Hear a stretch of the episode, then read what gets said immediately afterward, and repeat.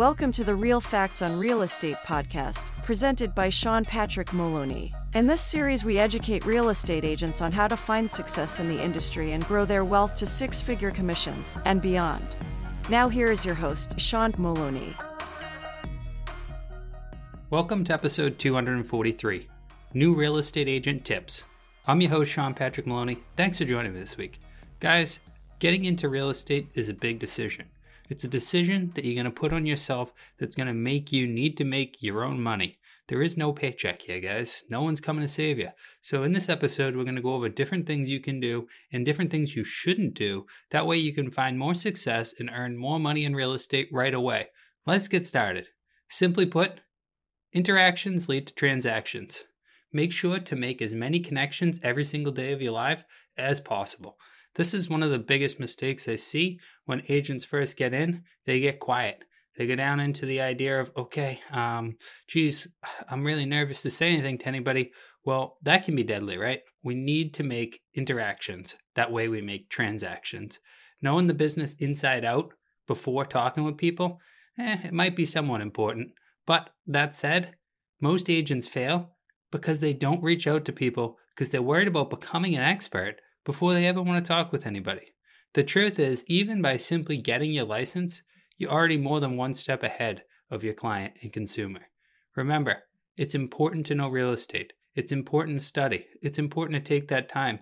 But without taking the time to actually meet people, without taking the time to talk with people, what you're going to find is yourself working alone, no one to serve. The best agent in the world, with the most knowledge in the world, the best negotiator in the world, without any negotiations, finds no success that is a big problem, right? So, of course, we want to study. Of course, you want to constantly educate yourself, which I can tell. You guys are here on the podcast right now. You're obviously the type that's trying to learn and you're trying to get going quick.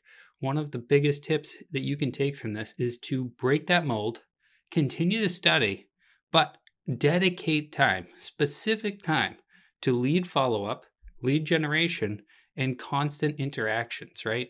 Even if you just go to the gas station today and you pump your fuel, instead of just paying the checkout clerk really quickly, slow down a minute, have a conversation, get used to it. This is life, this is the business. You get to spend more time with friends, family, and other interactions than most people do because they need to go to work. This is your work. I think that's where the confusion really comes in. Part of it is the idea that, oh, I don't want to bother people and stuff, but the other part of it is thinking to yourself, I need to get to work. I need to go do the things like study. I need to go get ready for contracts. The nice part about real estate is when we get involved in a deal. So we get a new client, right? And we go out and we show them homes. That's step one. Next step, we're going to write an offer, right? We're going to actually write an offer on the property. That's step two. The good news is each and every step along the way tends to take time. So we go look at the house then we need to write the offer. The offer is not written on the hood of a car right then. We go back, we put it on the computer, we send it through an online signature platform, and they sign it. After the offer, we have the home inspection process. It's about 10 days long, and then we have the purchase and sale agreement. So each and every step of the way, we have a little bit of time to really figure it all out. And if you work for a great brokerage and your broker is always available for questions, you have the resources you need. So don't get scared. Don't hesitate to get deals going in order to be the expert.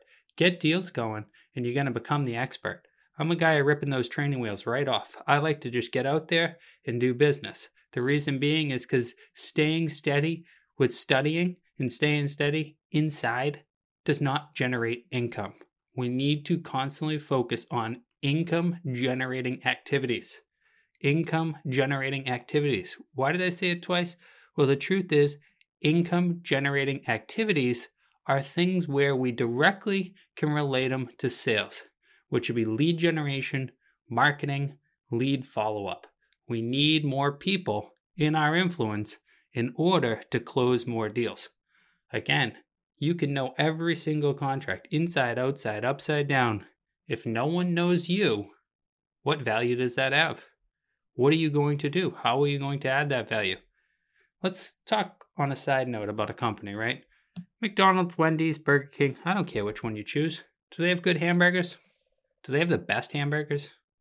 Do they sell the most hamburgers? Well, answer one and two is no, no. Answer three is yes.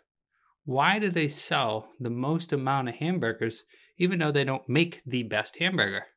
Could it possibly be their consistency, their marketing, their strategies that they use in order to entice new clients to come in the doors and buy those god awful hamburgers that look nothing like the hamburger in the picture?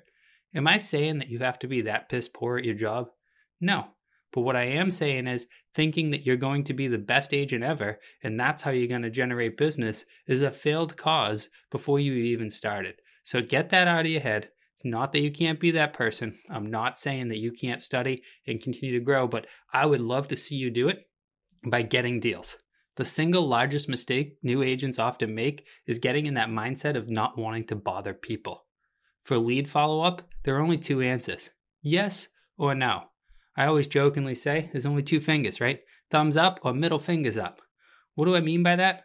Overvaluing yourself, overthinking yourself, overthinking these people don't want me to contact them because they haven't called me back yet. Doing all that is just self talk that's negative, that's not going to lead to anything. You want to follow up until the lead tells you to go away. You want to follow up, follow up, follow up. It could be years, guys. In real estate, it's not uncommon for people to go on sites like Zillow and other places six months, 18 months, even three years ahead of wanting to make a purchase. The difference between being persistent and being inconsistent is going to be the difference in you finding success and not.